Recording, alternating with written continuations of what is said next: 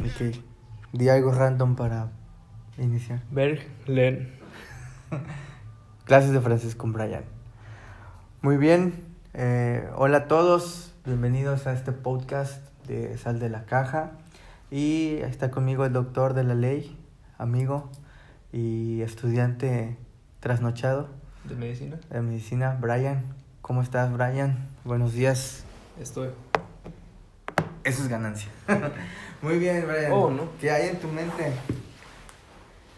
Pues hoy toca hablar sobre las mujeres o las veces en que la Biblia fue más feminista que el feminismo. Así es. ¿Por qué crees? ¿Por qué crees que sea cierto eso? Porque es verdad. Porque, um, mira, sinceramente tengo un poco de resentimiento y de coraje con esta sociedad. Con las mujeres. No con las mujeres, con la sociedad porque ah, justamente ayer estaba escuchando un podcast de que habla de que hay mucha gente que cree que la Tierra es plana. Hay una sociedad de terraplanistas y que tienen evidencias pseudocientíficas. sí. Leí que el 4% de la población de Estados Unidos cree que la Tierra es plana.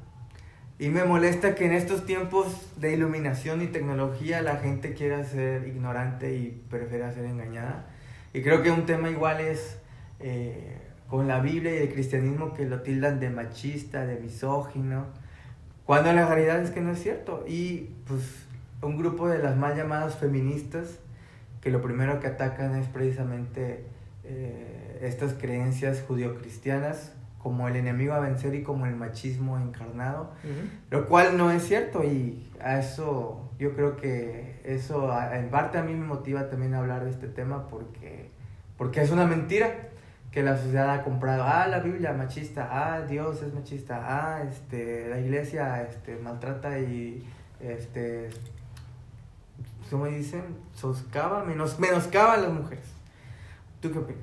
A mí precisamente es eso, no tanto... Eh, la, la, iglesia nunca me ha importado, la verdad. Pero sí me molesta mucho que, que, como tú dices, tilden a Dios de machista. Porque sí, a veces ha habido, no sé, la iglesia no es la excepción, de ser un entorno machista que no deja a la mujer eh, liderar, ocupar cargos, cuando a veces son muy capaces, hay mujeres muy capaces. No quiere decir que porque esa mujer tiene que ocupar un cargo, tiene que... Esto va en, en grado de capacidad. Claro. Pero si tiene la capacidad y por ser mujer no se le da la oportunidad o no se le da el reconocimiento, como en muchas ocasiones se le ha dado a hombres que la verdad no hicieron gran cosa. Eso es lo que a mí me molesta particularmente. O sea, justamente que, que miren más allá de las capacidades, el talento, el ministerio, los dones o la disposición, que se enfoquen simplemente en el sexo. Exacto. ¿Basado en qué? Ahorita vamos a ver basado en qué, ¿dónde viene todo eso? Muy bien. Pues este... Um, creo que en la Biblia que es como que el, el documento, la fuente de la doctrina del pensamiento judio-cristiano. Hay mucha gente que, que se queda con la ignorancia y dicen, ah, es que la Biblia es machista porque en la Biblia todas las mujeres solamente son esclavas o esposas sumisas o, o prostitutas, ¿no? Y, y agarran algunos versículos fuera de contexto eh, algunas leyes del Antiguo Testamento, cuando Pablo dice a los corintios este, que, que las mujeres no deben enseñar y así, y solamente se agarran de esos pequeños pasajes para decir que la Biblia es machista en su totalidad, ¿no? que todo el discurso de la Biblia es de que la mujer tiene que someterse, que la mujer es prácticamente un objeto y así, y eso es totalmente falso. Y yo creo que muy pocas personas que han visto ese meme o esa imagen en Facebook y le ha compartido se han puesto a leer qué realmente dice la Biblia y se dejan engañar fácilmente. Que es el, uno de los males de nuestros tiempos. Tal vez hablemos en otro podcast de eso. Como hay demasiada información, ya nadie se preocupa por ver si es cierto o no. No, tal vez demasiada desinformación. Bueno, muy bien dicho. Fake news, ¿no? Fake news. Entonces, yo traigo aquí algunos momentos en los cuales la Biblia fue más feminista que el feminismo. Porque los feministas creen que esto de defender los derechos de las mujeres y reivindicar su dignidad es algo reciente. Pero la Biblia que fue escrita hace miles de años y empieza con las civilizaciones primigenias, con los sumerios y los mesopotámicos y todo eso. Desde ese entonces ya trae este, conceptos, digamos, feministas. Y el primer momento en el cual es claramente feminista en la Biblia es desde el primer libro, en Génesis, porque muchos se quedan aquí, ¿no? Eva fue la que incitó a su esposo a pecar, a quien la serpiente tentó, y muchos dicen, ah, la Biblia presenta a la mujer como la mala, como la que fue débil y sucumbió a la mentira del diablo y hizo que su esposo pecara, y por culpa de la mujer, toda la humanidad, este, pues cayó sobre maldición. Creo que eso es una lectura incompleta. Porque número uno, la función de Adán era cuidar a su mujer y por alguna extraña razón la dejó sola hablando con una víbora, lo cual es más responsabilidad de Adán que de Eva. Pero los que tildan este pasaje de machista y de que está escrito para este, rebajar a la, la, la mujer, se olvidan que después de eso, Dios viene a arreglar las cosas. Dios se da cuenta que pecaron y todo, y da una promesa, el protoevangelio que dicen algunos teólogos. Cuando da una profecía que dice, pondré enemistad, dice, a la, entre la simiente de la serpiente, pero dice la simiente de la mujer. Ojo, no dice la simiente del hombre, cuando se supone que él es la cabeza de la familia. Él prácticamente Dios excluye totalmente al hombre y dice entre la simiente de la mujer. Y ella te herirá en la cabeza, tú le herirás en el calcañar. Es decir, a Eva, quien se supone que es la mala, la que peca, la que hace pecar a, caer a su esposo, Dios dice que va a reivindicarla a ella. Literalmente dice enemistad entre tu simiente y la simiente de la mujer. Entonces, desde ahí creo que Dios está eh, dándonos un mensaje de que no todo es culpa de de Eva, ¿no? Que de hecho por Eva iba a venir la salvación de la humanidad.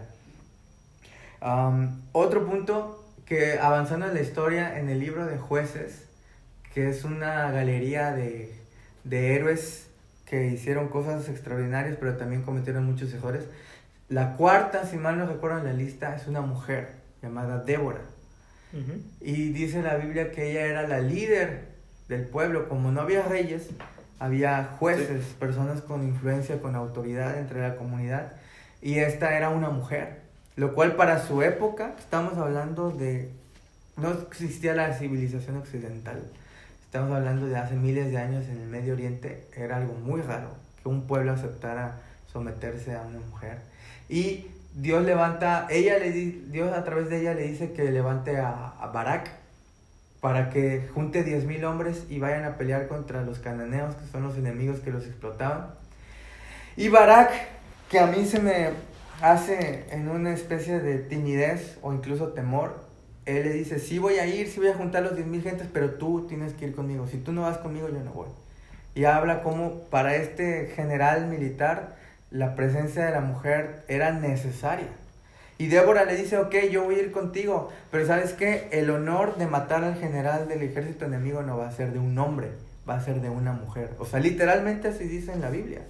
O sea, y eso, o sea, sabemos que en la antigüedad, pues el, héroe o quien se hacía de gran renombre era el que lograba cortar la cabeza al, al líder del ejército enemigo. Y muchos soldados lo que hacían era capturarlo y traerlo ante su jefe para que su jefe fuera el que lo matara porque era ese privilegio. Pero Débora va, ellos pelean, este, obtienen la victoria, pero el general se escapa y se mete a una tienda donde estaba una mujer llamada Jael y él le dice que lo esconda. Entonces Jael le dice que lo va a esconder y le, y le pide agua porque está muy cansado. Y porque está cansado y deshidratado, Jael le da leche y se duerme. Y entonces dice la Biblia que Jael agarra una estaca y atraviesa su cabeza hasta el suelo y deja su, su cráneo traspasado, clavado en el piso. Y así es como muere este general del ejército enemigo. O sea, número uno, ¿qué onda con Jael? De que agarra una estaca y le atraviesa el cráneo. O sea, no sé cómo tuvo tanta fuerza y cómo. Dice que literal dejó el cráneo clavado al suelo. No sé cómo rayos pudo hacer eso. Este, y yo imagino que tuvo que hacerlo de un golpe porque si, no, si no lo hacía bien, pues el otro se defendía. No sé, pero ahí está claro que quien dirigió al, al pueblo y quien mató al líder enemigo fueron mujeres. Tercer punto, conocemos la historia de Sansón, uno de los héroes clásicos, un Sansón. Hércules bíblico, que muchos dicen que Hércules está basado en Sansón. Pero el nacimiento de Sansón es a diferencia, digo, solamente Jesús, pero después de Jesús, el único nacimiento de un ser humano anunciado por un ángel, bueno, fue Juan el Bautista Jesús, y en el Antiguo Testamento no hay nadie más que Sansón. Pero el ángel, como vamos a ver también después, no se le aparece al Padre en una ciudad, en una sociedad totalmente patriarcal como la judía, se le aparece a la madre.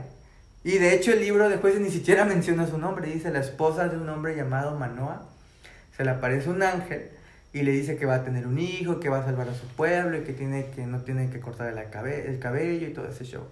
Y le dice a su esposo y su esposo, tal vez sí siendo machista, como que no le cree y ora a Dios y le dice, Señor, ¿podrías volver a mandar al ángel como para confirmar lo que esta mujer me dice? Y Dios le contesta, pero se le vuelve a aparecer no a él, al esposo, sino a la mujer.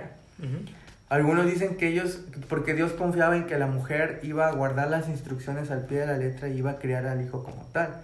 Pero aún la mujer muestra su Respeto. magnanimidad al que se le aparece el ángel y llama a su esposo. Le dice, oye, ya se me apareció, ven y estate aquí.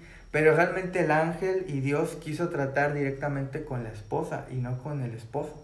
Lo cual también implica que para Dios era importante la labor de la madre en la crianza de un niño y sobre todo este que iba a ser tan importante, Sansón. Número cuatro, tenemos un libro de ella, la reina Esther, que fue quien arriesgó su vida para poder salvar a su pueblo.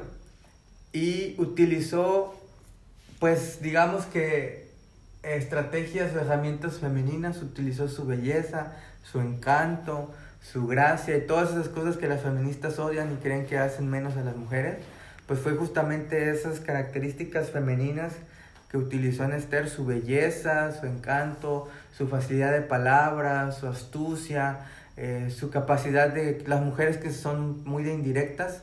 Tardó varios tiempo, le dio muchas vueltas al asunto, pero esa fue la manera en que pudo lograr que el rey eh, le diera, eh, le diera la- su atención. Y los judíos celebran, me parece que es el Yom Kippur, Sí. por, precisamente por, por lo que hizo esta mujer, que utilizando su influencia y su belleza pudo ayudar a que su pueblo no fuera exterminado, como tantas veces han querido exterminar a los Sí, es, muy interesante. ¿Dónde está ese, esa historia? ¿Cuál? ¿En qué parte de la Biblia?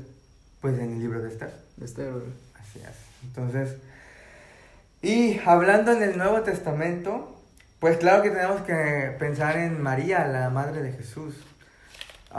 Aquí se cumple la profecía que se le dio a Eva, porque mm, muchos dicen, ah, María fue una gran mujer y todo, pero tienen que pensar en el contexto de lo difícil que fue para María recibir la noticia de que iba a ser la madre de, de Jesús. Muchos dicen que María tenía entre 12 y 16 años, era una adolescente. Y ella ya estaba para casarse con su esposo y de repente Dios le dice, vas a quedar embarazada pero sin casarte. Y eso era un escándalo, era, eh, incluso podría morir apedreada porque obviamente la gente no iba a entender las cosas sobrenaturales de Dios. Iban a decir, oye, esta no se ha casado y está embarazada, pues obviamente fue infiel. Y, pero ella acepta valientemente ese riesgo y Dios dice que ella concibe directamente el Espíritu Santo, lo cual si analizamos, deja de lado totalmente la figura masculina. José Otra vez. no tuvo nada que ver ahí. O sea, ella fue, no, por lo regular cuando nace un ser humano normal, pues se necesita la semilla masculina y, y los, los dos gametos, ¿no? Los dos células, el óvulo y el espermatozoide. Pero en este caso, Dios en el nacimiento del ser humano más importante del universo, cumpliendo eh, la profecía más importante y el plan de Dios para la humanidad, decide prescindir totalmente de la figura masculina en la concepción de Jesús. Y una vez más, el ángel se le aparece primero a María. Dios confía primeramente en una mujer antes del varón. Y aquí, o sea, incluso José no se menciona en los evangelios. Muchos creen que murió cuando Jesús todavía era joven, porque solo se le menciona cuando Jesús tenía 12 años y después ya no se le menciona, muchos creen que muere, pero María sigue presente en la vida de Jesús. Y Jesús mismo, el Hijo de Dios, reivindicó a las mujeres de una manera no antes vista. Cuando va a Samaria y habla con una mujer samaritana, los judíos dicen que se extrañan de que estuviera hablando, número uno, con una mujer en público, lo cual era muy mal visto, y luego con una samaritana. Pero si analizan, Jesús muchas veces a sus discípulos y a su mismo pueblo les dice que no revelen quién es Él, que no cuenten sus milagros, que no cuenten sus sanaciones. Y hasta el final, ya casi antes de la cruz, ya les dice, les dice, ¿quién dice la gente que soy yo? No, pues que tú eres tal y no sé qué. Y Pedro dice, tú eres el Hijo de Dios. Y dije, sí, yo soy, pero todavía no lo digan. Pero esta mujer samaritana, que aparte de ser samaritana era una mujer inmoral, porque Jesús le dijo, tienes, has estado viviendo con seis hombres sin casarte, a ella le dice, yo soy el Hijo de Dios. O sea, la primera persona a la cual Jesús decide revelársele voluntaria y directamente es una mujer y una mujer inmoral. Y esta mujer va a su pueblo de Samaria y le dicen, oigan, creo que he encontrado al Mesías. Y eso lo convierte en la primer evangelista en la historia. Ni siquiera había nacido la iglesia y la primera persona que tiene el privilegio de anunciar a una comunidad sobre la existencia del Mesías es una mujer. Y en su muerte y resurrección, Jesús, una vez resucitado, decide mostrarse a las mujeres. Porque incluso cuando sus discípulos, hombres fuertes, varoniles y valientes, Jesús es apresado, los evangelistas dicen que fueron dispersados, es decir, se fueron. Y mientras Jesús estaba siendo crucificado, golpeado y estaba cargando su cruz y lo estaban clavando ahí, los discípulos, no sé dónde rayos estaban, pero no estaban ahí. No, no sé qué estaban haciendo, pero solamente quedó Juan y las mujeres. Porque también dice que durante el ministerio de Jesús las mujeres le daban dinero. Porque los, los discípulos comían. Y los discípulos tenían que pagar sus gastos en su ministerio. Y eso, aunque Dios era, Jesús era hijo de Dios, Dios no le mandaba transferencias celestiales. Sino que las mujeres, como siempre han sido muy trabajadoras, les daban recursos para que ellos tuvieran para su ministerio, para alimentar a los pobres, para sus gastos.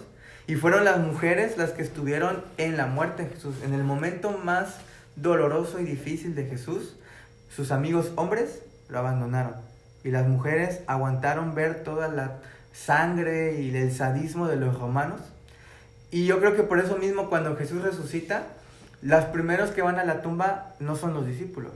No es, es muy importante porque mm, fisiológicamente las mujeres tienen un umbral de dolor mucho más fuerte que los hombres. La ciencia lo comprueba. La ciencia lo comprueba.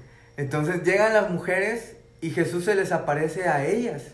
Las primeras personas que Jesús decide mostrárseles como el Hijo de Dios resucitado, no es ni Pedro, ni Juan, ni ninguno de esos. Son María, la Madre de Santiago, Salomé, María Magdalena. Y ellas son los primeros seres humanos que tienen el privilegio de conocer a un Jesús resucitado. Y ellas van con los discípulos y los discípulos no les creen, o sea, pero después sí les creen y van. Y este, para mí eso es importante. Creo que todos esos privilegios o que Jesús les da a las mujeres de tratarlas en primer lugar nos habla de que, de que Jesús y Dios se interesan en las mujeres. Y por último, el Evangelio de Mateo, igual que el, el de Lucas, inicia con la genealogía de Jesús. Pero tiene una característica diferente, que en esa genealogía por lo regular se, se nombra a los hombres, a los padres. ¿no? que Abraham engendró a Jacob y Jacob, a Isaac, perdón, Isaac a Jacob y Jacob a Judá, y solamente se mencionan puros hombres hasta llegar a José. Sí. Pero Mateo habla de cuatro mujeres. Habla de Tamar, de este, Ruth, de Bet, eh, este, Raab y de Betsabé. Y las cuatro mujeres eran mujeres que no vivieron, tuvieron vidas ejemplares. O sea, Tamar fue este, la que se vistió de prostituta para poder concebir de su, del papá de su hijo. Y ahí está mencionada en la genealogía de Jesús, o sea, es parte de la familia de Jesús.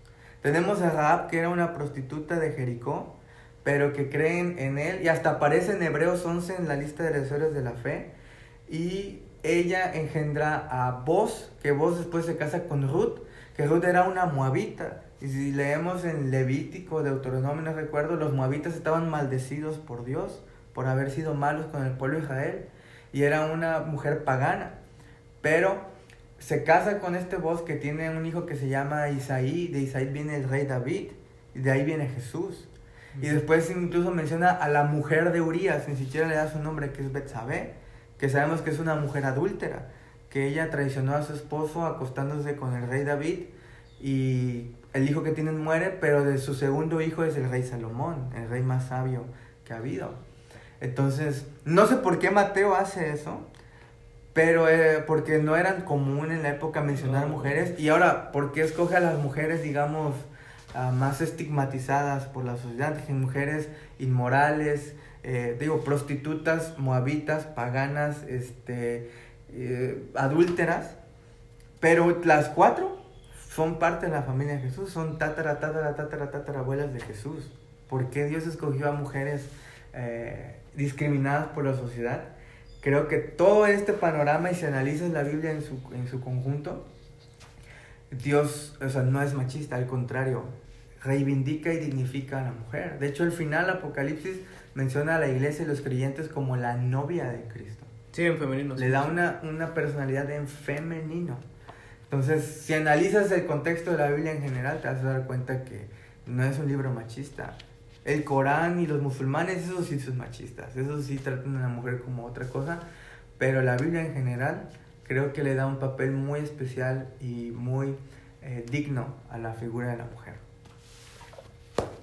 Ok. Bueno, continúo yo. Como pues ya hemos comentado, las mujeres sí tienen un, un, impacto, han tenido un impacto y también una autoridad por Dios en la Biblia. Entonces yo elegí dos conceptos romanos que se basan en el derecho romano, que son autócritas y potestas. Tienen los dos orígenes, su etimología latina. El de la primera es augere, que significa hacer crecer o dar plenitud. Potestas viene de potis, que conota poder.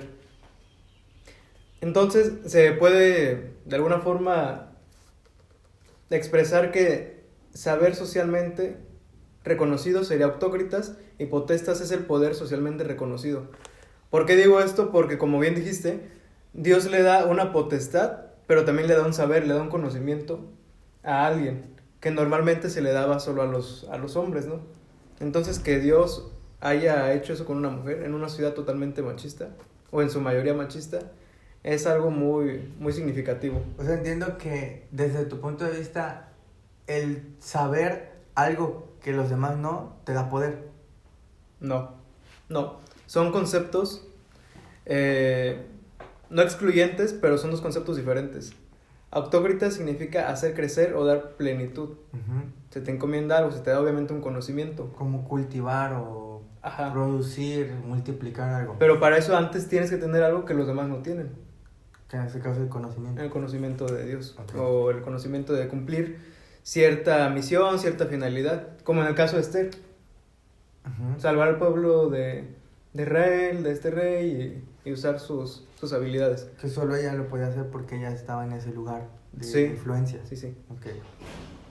El segundo es actoritas o actócritas. No, perdón, es potestas. Potestas que ya significa poder. No solo lo, lo, puedo hacer o no solamente se me ha encomendado hacerlo, sino que socialmente tengo el poder en respaldo de hacerlo. O sea, soy alguien influyente. ¿Sí queda claro? ¿Como Débora? Como Débora. Entonces, a partir del cristianismo, porque nos vamos, me voy a sentar más a partir de, de Cristo, después de Cristo, en Roma hubo, pues el cristianismo se fue extendiendo poco a poco, pero algo que llama la atención es precisamente las mujeres que desde el ministerio de Jesús comenzaron a ser muy representativas en la historia del cristianismo. Y después, para cuando el cristianismo se fue extendiendo en Roma, que a mí la cultura romana es una cultura que me gusta mucho, o me interesa mucho, muchas mujeres ricas, muchas mujeres influyentes con estos, con, con estos dos conceptos, potis y augure, empezaron a, a, interesarse por el cristianismo y empezaron a hacer algo por el cristianismo. Y una de las, de las este, santas, ahora más conocidas, es Vivia Perpetua y su esclava, que se llamaba una muchacha Felicidad. Las dos eran muy jóvenes. Felicidad no recuerdo la edad, pero Vivia Perpetua, que es en quien me voy a centrar, ahorita voy a decir por qué. Fue, era una mujer romana, con ciudadanía romana, era una mujer rica, de buena familia, y una mujer muy, muy joven, que en ese entonces tenía 22 años, con una bebé de aproximadamente dos meses de edad. Bebé, no sé si era hombre o mujer, su hijo, pero no viene mucho al caso. Y Felicidad, una, su, su esclava, que también iba, estaba embarazada, iba a dar a luz. Pero en sus tiempos, eh, el emperador Severo, el emperador Severo empieza a hacer otra, otra persecución de cristianos entonces aquí lo que él, la pauta que él manejó es que no se iba a encarcelar o no se iba a castigar a los que ya eran cristianos de tiempo porque él ya los consideraba perdidos. O sea, eran un caso perdido. Entonces su, su, su, dictamen fue encarcelen a los que se quieran convertir al cristianismo. Porque ya se consideraban que era pues un riesgo para el imperio romano, todas estas clases de movimientos. Entonces, entre ellas podemos tener a Vivia Perpetua y Felicidad. ¿Por qué son importantes? Porque Perpetua escribió una clase de diario desde, todo su, martirio, ¿no? Desde que la, apresan, desde que está eh, apresada junto con sus esclavos y todo el tiempo hasta que finalmente pues muere a manos de este imperio. Como el diario de Ana Frank. Como el es, es como el diario de Ana Frank, me recordó a mí a Ana Frank. Porque igual era joven, tenía 22 años, Ana Frank tenía 15 cuando escribió el diario pero era relativamente joven. La diferencia, ¿por qué es importante? Porque este, este libro que ya dejo, que hay una editorial muy buena que se llama Acantilado, lo tiene, por si alguien lo quiere comprar. ¿Pero cómo se llama? Se llama, no sé, le ponen Perpetua y Felicidad, libro, Acantilado. no me acuerdo cómo se llama. Entonces es muy importante esta mujer porque era una mujer rica, era una mujer eh, instruida, entonces su, su, texto es muy claro, es muy conciso y lo, lo, detalla muy bien. Como ya dije, era una mujer de 22 años, romana, era una mujer rica, que se convirtió al cristianismo por un diácono que se llamaba Sátiro. Entonces se convierte ella, se convierte también su esclava, sus otros tres esclavos, que son hombres, que como ahorita estamos centrados en mujer, no voy a hablar de ellos. Entonces son apresadas, están mucho tiempo y finalmente se les da la condena de, de morir a ellas por medio de una... soltando una vaca salvaje. Entonces la vaca las ataca, logran sobrevivir, pero no, no los mata. Entonces el, pues la gente ya ves que siempre se juntaba la muchedumbre cuando había este tipo de, de juegos que le llamaban ellos. En el coliseo. En el coliseo. Y no logran morir, entonces se sorprenden, pero a la vez se enojan. Se, empiezan a enojar. Y lo que finalmente hacen es a tomar a tomarlas y decapitarlas. Porque pues no podían, no las mató la vaca. Y hay una parte de, de su escrito que a mí me gustó mucho. Donde Perpetua, porque es muy importante saber que toda la familia de, Perpetua ya se había convertido al cristianismo. Pero el, único que estaba en contra era su padre. O sea, es alguien muy importante pues, en la vida de alguien, sobre todo en las mujeres. El padre es muy importante para, para las hijas. Así es. Entonces su padre se oponía mucho, porque como era una mujer rica, era una mujer influyente, al momento de, de estar en juicio, el mismo juez le dice que renuncie, que, que obedezca al emperador y no se convierta a cristianismo, que retroceda de su decisión, porque solo, solo puede decir, mm, ok, ya no, ya no creo en Cristo, o negarlo, y salvas tu vida y todo como si nada. Y no pierdes sus privilegios de clase alta. De clase alta. Aparte, también involucra mucho el, hecho de que tenía un bebé de dos meses.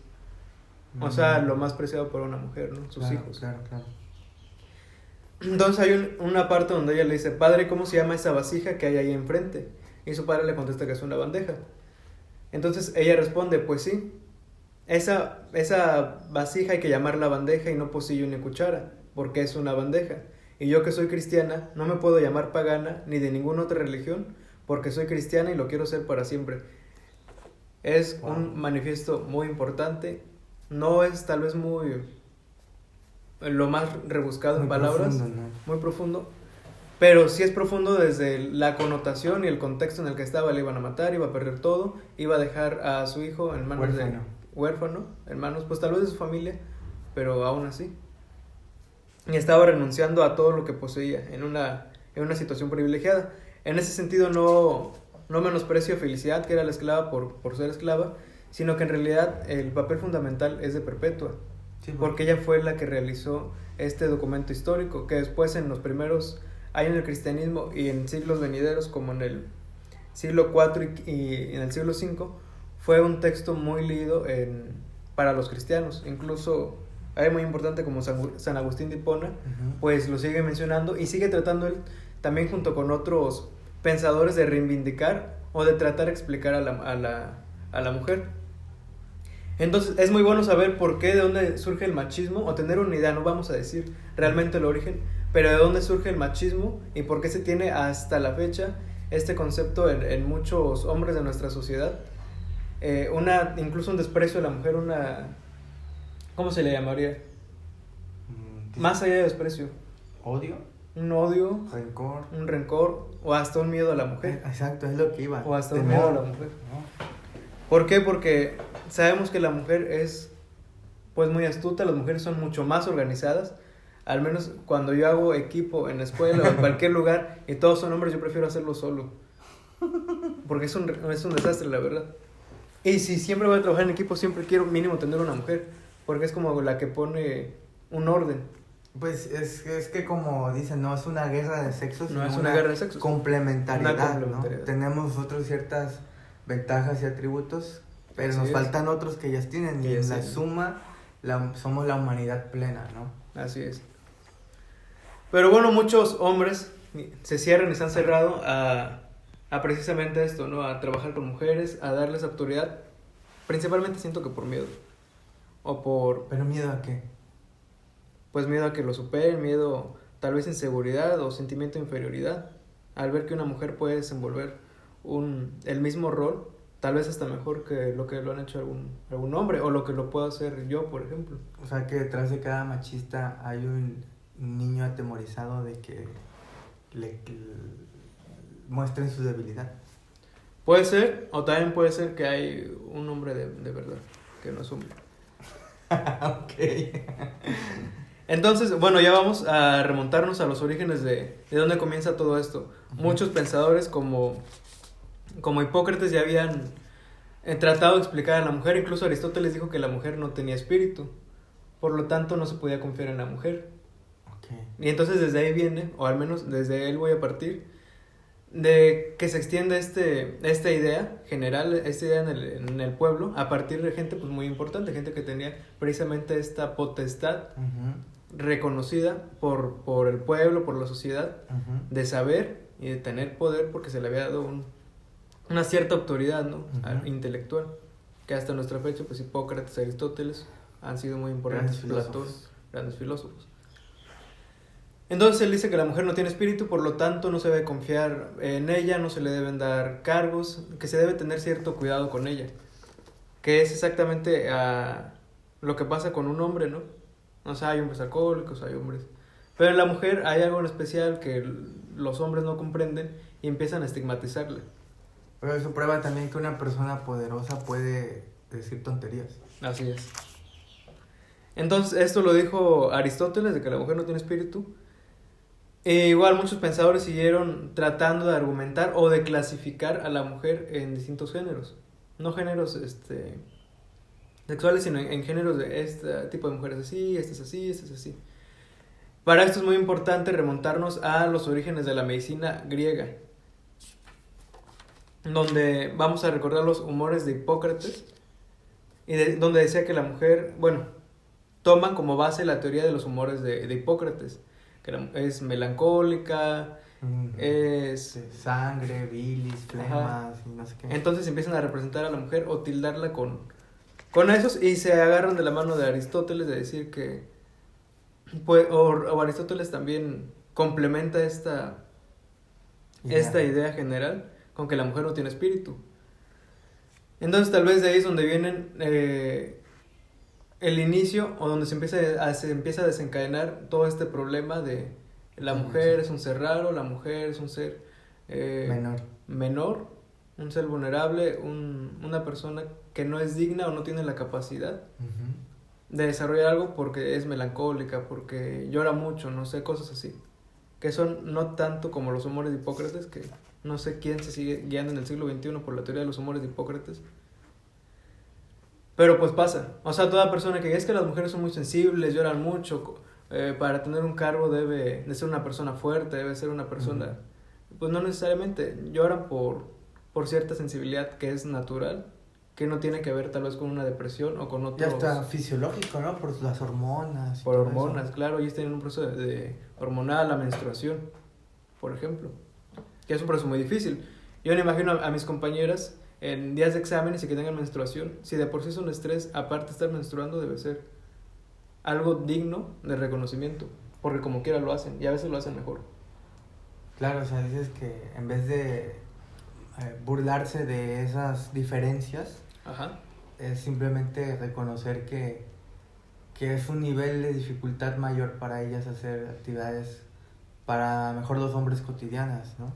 Así es, pero también se, también se compensa con lo que te decía del umbral de dolor. Las mujeres está comprobado que tienen un umbral de dolor pues más fuerte. literalmente son más fuertes. Son más fuertes. Se podría decir es adaptativo o no es adaptativo, es genético o es hereditario. ¿Por qué? Porque, porque las, sí, claro, porque las mujeres dan a luz, las mujeres menstruan y emocionalmente las mujeres son las que lidian más con problemas del hogar, por ejemplo, si es que tienen hijos. Claro. Siempre son las mujeres. Entonces debemos reivindicar un poco el papel de las mujeres en la sociedad.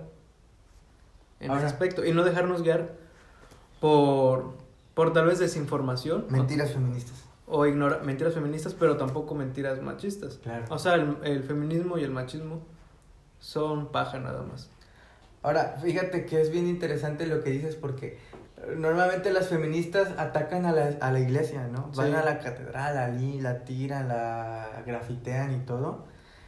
Y te digo, a la luz de la evidencia real, histórica, científica, eh, literaria, la iglesia siempre ha reivindicado a la mujer y yo no veo a nadie que, eh, que vaya, que estén acusando a Platón, Aristóteles, todos los filósofos de machistas, cuando ellos sí fueron machistas y sí fueron misóginos, ¿no? O sea, fíjate cómo son las cosas. Cuando el cristianismo reivindicó a la mujer, las feministas dicen que es el enemigo y cuando los filósofos griegos este, sobajaron a la mujer, nadie dice nada. Sí. Y eso me lleva a pensar, el feminismo es un movimiento como tal, ¿no? Claro. Un movimiento ideológico. Así es. Pero muchos de, sus seguidores o seguidoras en mayoría no están siquiera respetando esa ideología feminista. Simplemente se están adjudicando como si fuera una religión, como si fuera un fanatismo. Es un fanatismo. Es un fanatismo. Porque si fueran personas informadas, ¿por qué no atacas también eh, teorías que vienen en la cultura general, independientemente si es cristiano, si no es cristiano, si es católico, si no es católico? hay machistas ateos también. Claro. Claro, la iglesia es como de dominio público, ¿no? La iglesia es algo que, o sea, alguien tiene la culpa, no saben a quién culpar, la iglesia. ¿Por qué? Porque es lo único que conoces, la iglesia y el gobierno. Pero hay más, o sea, no, no todos los problemas vienen de la iglesia ni del gobierno. Ahora, cabe mencionar que no estamos diciendo que la iglesia no se haya equivocado. Claro que la iglesia y su liderazgo ha sido machista en un momento, pero digamos que la, la base o la doctrina, las filosofías, eh, que ellos las hayan aplicado mal, no quiere decir que el cristianismo en sí sea machista. Entonces, este, es algo, es algo muy interesante porque, como tú dices, esta gente no, no, se informa y, y, realmente las demandas no solucionan los problemas reales de, de la mujer. O sea, ves el tema del aborto y dicen que más gente, mujeres, muchas mujeres mueren por eso, pero están muriendo más mujeres por otras causas.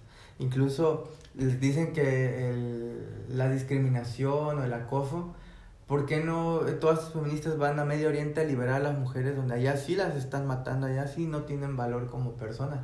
pero se enfocan en algo que como tú dices, solamente parecen ser adoctrinadas o víctimas de un fanatismo que les impide utilizar su raciocinio para darse cuenta que son, un, o sea, como tú dices, son paja, ¿no? O sea, se reúnen y hacen sus rituales y todo, pero no están resolviendo de, de raíz los problemas de, de la mujer. Sí.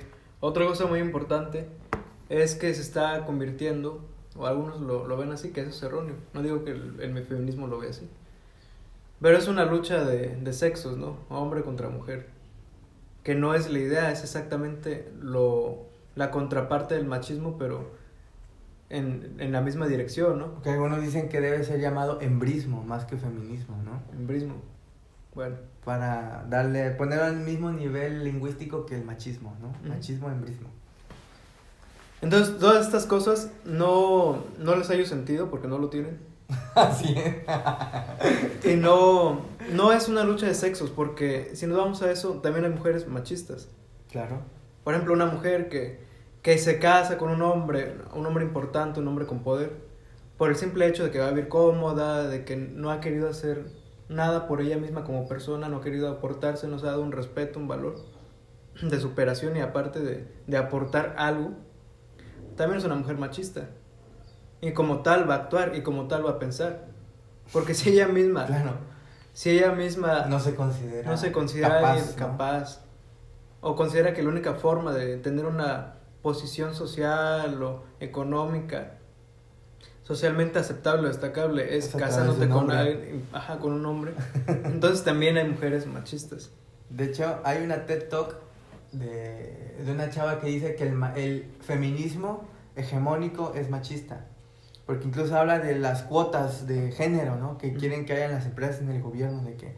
No, la mitad de los diputados tienen que ser mujeres. La mitad de los eh, que van a la universidad o que ocupan cargos públicos deben ser mujeres. Eso.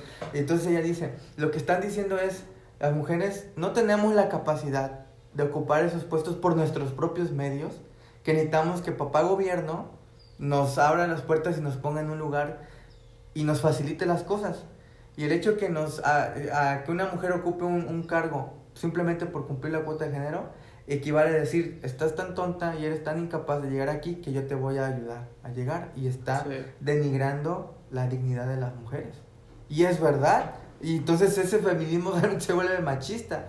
Porque está diciendo, ¿sabes qué? Como las mujeres no pueden por sus propios medios, pues hay que ayudarles para que estén al mismo nivel del hombre. Es decir, la mujer es inferior al hombre, según su misma perspectiva. Sí, sí, sí.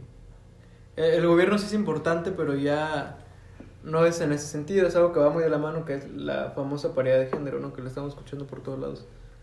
Entonces, ahí sí es importante. Porque se debe Da las mismas oportunidades. las mismas oportunidades Claro. a una mujer. No como hace muchos años que la mujer ni siquiera tenía derecho a recibir educación por más brillante que, Claro. que fuese. Exacto. Entonces, eso ya es otro tema. Sí, sí, sí, porque la verdadera plenitud es que la mujer decida. Si ella Sí. quiere ser ingeniera y ir a la luna o algo así, que tenga todas las posibilidades para hacerlo. Y creo que en la mayoría de los países occidentales las tiene. Y si quiere ser mamá y tener tres hijos y dedicarse a cuidar su casa, que lo haga sin que también la llamen de sumisa, de tonta, de que... Porque si eso es lo que quiere, pues lo tiene que lograr. Y por último, esto que tú decías de que es la gran mentira de nuestra época, de que hay una rivalidad, ¿no? De hombres contra mujeres. De que las mujeres feministas dicen el hombre es un violador, es un asesino, es un esto y lo otro. Y los hombres dicen las mujeres están locas, las mujeres no saben y esto. Y eso lo único que hace es polarizar y dividir una sociedad. Y una sociedad dividida, porque fíjate, la, la base de la sociedad todos sabemos es la familia. Y la familia se basa en la complementariedad del hombre y la mujer. El hombre puede lo que la mujer no y viceversa, la mujer puede lo que el hombre no. Y repito, juntos hombre y mujer se ayudan uno al otro y se ayudan a construir la sociedad. Y este discurso de que ese es realmente un discurso de odio, de que todos los hombres son malos, todas las mujeres están locas y así, solamente hace que nos dividamos y no reconozcamos ni celebremos nuestras diferencias que al poner juntas esas diferencias se vuelven en complementos. Y esa es la gran mentira que está, que, que está pregonando movimientos como este feminismo recalcitrante, ¿no? Que el enemigo es otro ser humano, solamente Claro. con diferentes genitales. Y eso no es cierto. Somos una misma raza, somos una misma humanidad y estamos para apoyarnos uno al otro. Claro, y de todo este movimiento feminista, tal vez lo más importante que, que estén, no, no digo que, pero lo que más le dan énfasis son pues los feminicidios, ¿no? Que sí es algo muy importante. Y- pero otras cosas como el hecho de, no sé, de los, de los títulos o de los tratos. Por ejemplo, médico, médica, que escucha feo. Ajá, los, la, lenguaje. Ajá, o sea, como Poli- si realmente... incluyente, inclusivo, no sé. Sí es, es políticamente incorrecto, pero no creo que sean los problemas reales de las mujeres. Claro, o sea. es- yo creo Aparte, es- que, es se están metiendo con algo muy importante que es la lengua. Claro. Escucha feo. Sí, pero es uno de los derechos humanos fundamentales, ¿no? O sea, tú, tú puedes decir eh, lo que tú quieras y hasta dicen que si no lo haces eres un misógino y es un Sí. discurso de odio y así. Y se olvidan de que la lengua no se impone desde afuera. O sea, las ac- academias de la lengua y eso se adaptan a cómo la gente habla. Y ellos quieren hacerlo al revés, quieren imponer sus reglas de cómo la gente debe hablar. Sí. Y eso, hay una dictadura que se está creando, pero bueno, ese será otro tema. Este, ¿Algo más, Brian, que nos quieras decir? ¿Alguna reflexión? ¿Alguna profecía? Bueno, ¿Alguna pues- declaración impactante sobre el cristianismo y el feminismo? Creo que he hecho mucho. Ahí lo paro. Muy bien, pues este, así terminamos este episodio. Eh, gracias por escucharnos. Escríbanos. No, algo muy importante. Ok, ya Brian se iluminó. Es que tomó agua. Histéricas. Histéricas. Es el, el término. Es muy viejo el término. Pero en nuestros tiempos pues, lo revivió Sigmund Freud, o contemporáneo lo revivió Si- Sigmund Freud, Ujú, como preludio de su eh, teoría del psicoanálisis. ujú, Es muy importante porque histeria viene de histera, que en griego es útero. ujú. Y decían que el útero viajaba por todo el cuerpo, llegaba al pecho, Ok. y que llegando al pecho causaba enfermedades. Te digo, todo, la medicina está en todos lados. Y que llegando al pecho causaba enfermedades. Entonces, ante su incapacidad de dar un diagnóstico certero, o de Ajá. siquiera tratar de, de saber qué es lo que lo ocasionaba realmente, decían cualquier tontería como, como esto, ¿no? Entonces, de ahí nace este concepto de histeria o histéricas. Y por eso está muy relacionado a la mujer. Ok. Y a veces Entonces, se es usa otro punto muy importante. como peyorativamente, ¿no? De que eres una histérica. Sí. Muy bien. Pues gracias por ese dato. Y pues síganos en nuestras redes sociales. Y pues nada, recuerden, como dijo Oscar Wilde, definirse es limitarse.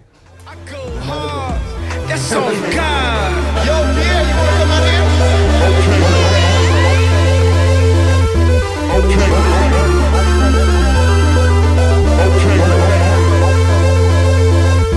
Okay. Okay. Okay.